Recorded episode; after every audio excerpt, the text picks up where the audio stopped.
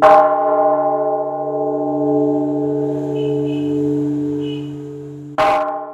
trăm linh tám tiếng chuông trên cổng tam quan chùa Động Ngọ vang lên, cũng là thời khắc linh thiêng chuyển giao giữa năm cũ và năm mới. Các đại đức tiến hành nghi lễ tâm linh truyền thống cầu quốc thái dân an, dịch bệnh tiêu trừ, cầu một năm mới mưa thuận gió hòa, mùa màng tốt tươi. Chùa Động Ngọ tọa lạc tại thôn Cập Nhất, xã Tiền Tiến, thành phố Hải Dương, trước thuộc huyện Thanh Hà. Theo các tài liệu văn bia ghi lại, chùa do Khuông Việt Thiền Sư xây dựng năm 971 theo chiếu lệnh của vua Đinh Tiên Hoàng. Cho đến ngày nay, chùa vẫn duy trì ở vị trí cũ và còn nhiều dấu ấn kiến trúc nghệ thuật cuối thế kỷ thứ 17 và được công nhận là di tích lịch sử văn hóa cấp quốc gia. Nét đặc sắc nhất của chùa Động Ngọ là tòa cửu phẩm Liên Hoa được dựng từ thời Lê do nhà sư Trân Nguyên, người bản xứ thực hiện trong 4 năm, từ năm 1688 đến năm 1692. Cửu phẩm Liên Hoa được công nhận là bảo vật quốc gia năm 2016. Công trình này không chỉ là cối kinh Phật cứu nhân độ thế mà còn là tác phẩm nghệ thuật kiến trúc nhân gian đạt đến trình độ hoàn hảo. Đại Đức Thích Bảo Sơn, chùa Động Ngọ cho biết.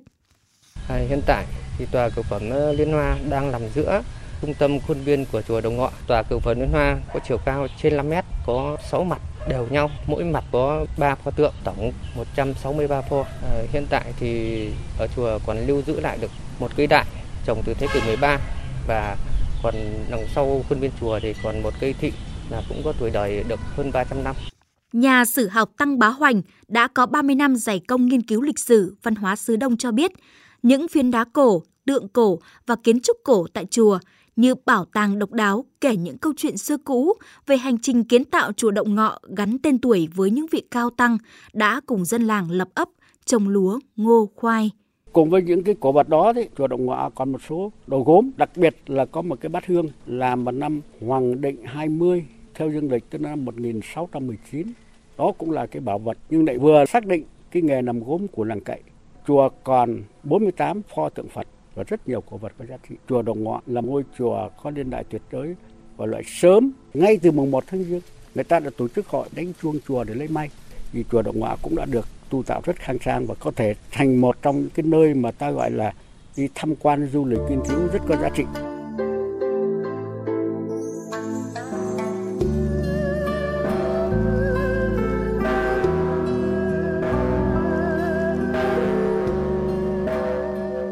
Cảnh chùa Động ngõ Thanh Bình, đậm chất văn hóa làng quê đồng bằng Bắc Bộ. Ngay từ cổng tam quan bước vào là hai giếng ngọc theo địa lý phong thủy cùng hệ thống cối đá xay lúa được trụ trì chùa sưu tầm, lắp ghép đan xen với nhiều công trình kiến trúc trong chùa. Các đại đức chùa Động Ngọ đã khéo léo trồng thêm vườn hoa, tiểu cảnh, tạo ra những nét đẹp thiên nhiên nhân tạo gắn với không gian kiến trúc Phật giáo, mang lại cảm giác thanh tịnh, bình yên.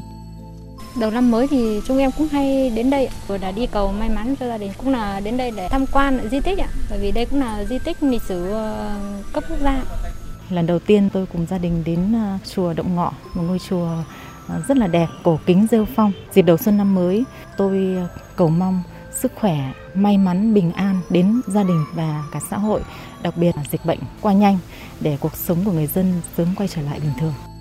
Những thư tịch cổ, bia đá, bảo vật quốc gia cửu phẩm liên hoa và cây đại sống hơn 7 thế kỷ là tài sản vô giá giúp thế hệ hậu sinh hình dung lịch sử diện mạo của ngôi chùa cổ nhất thành Đông.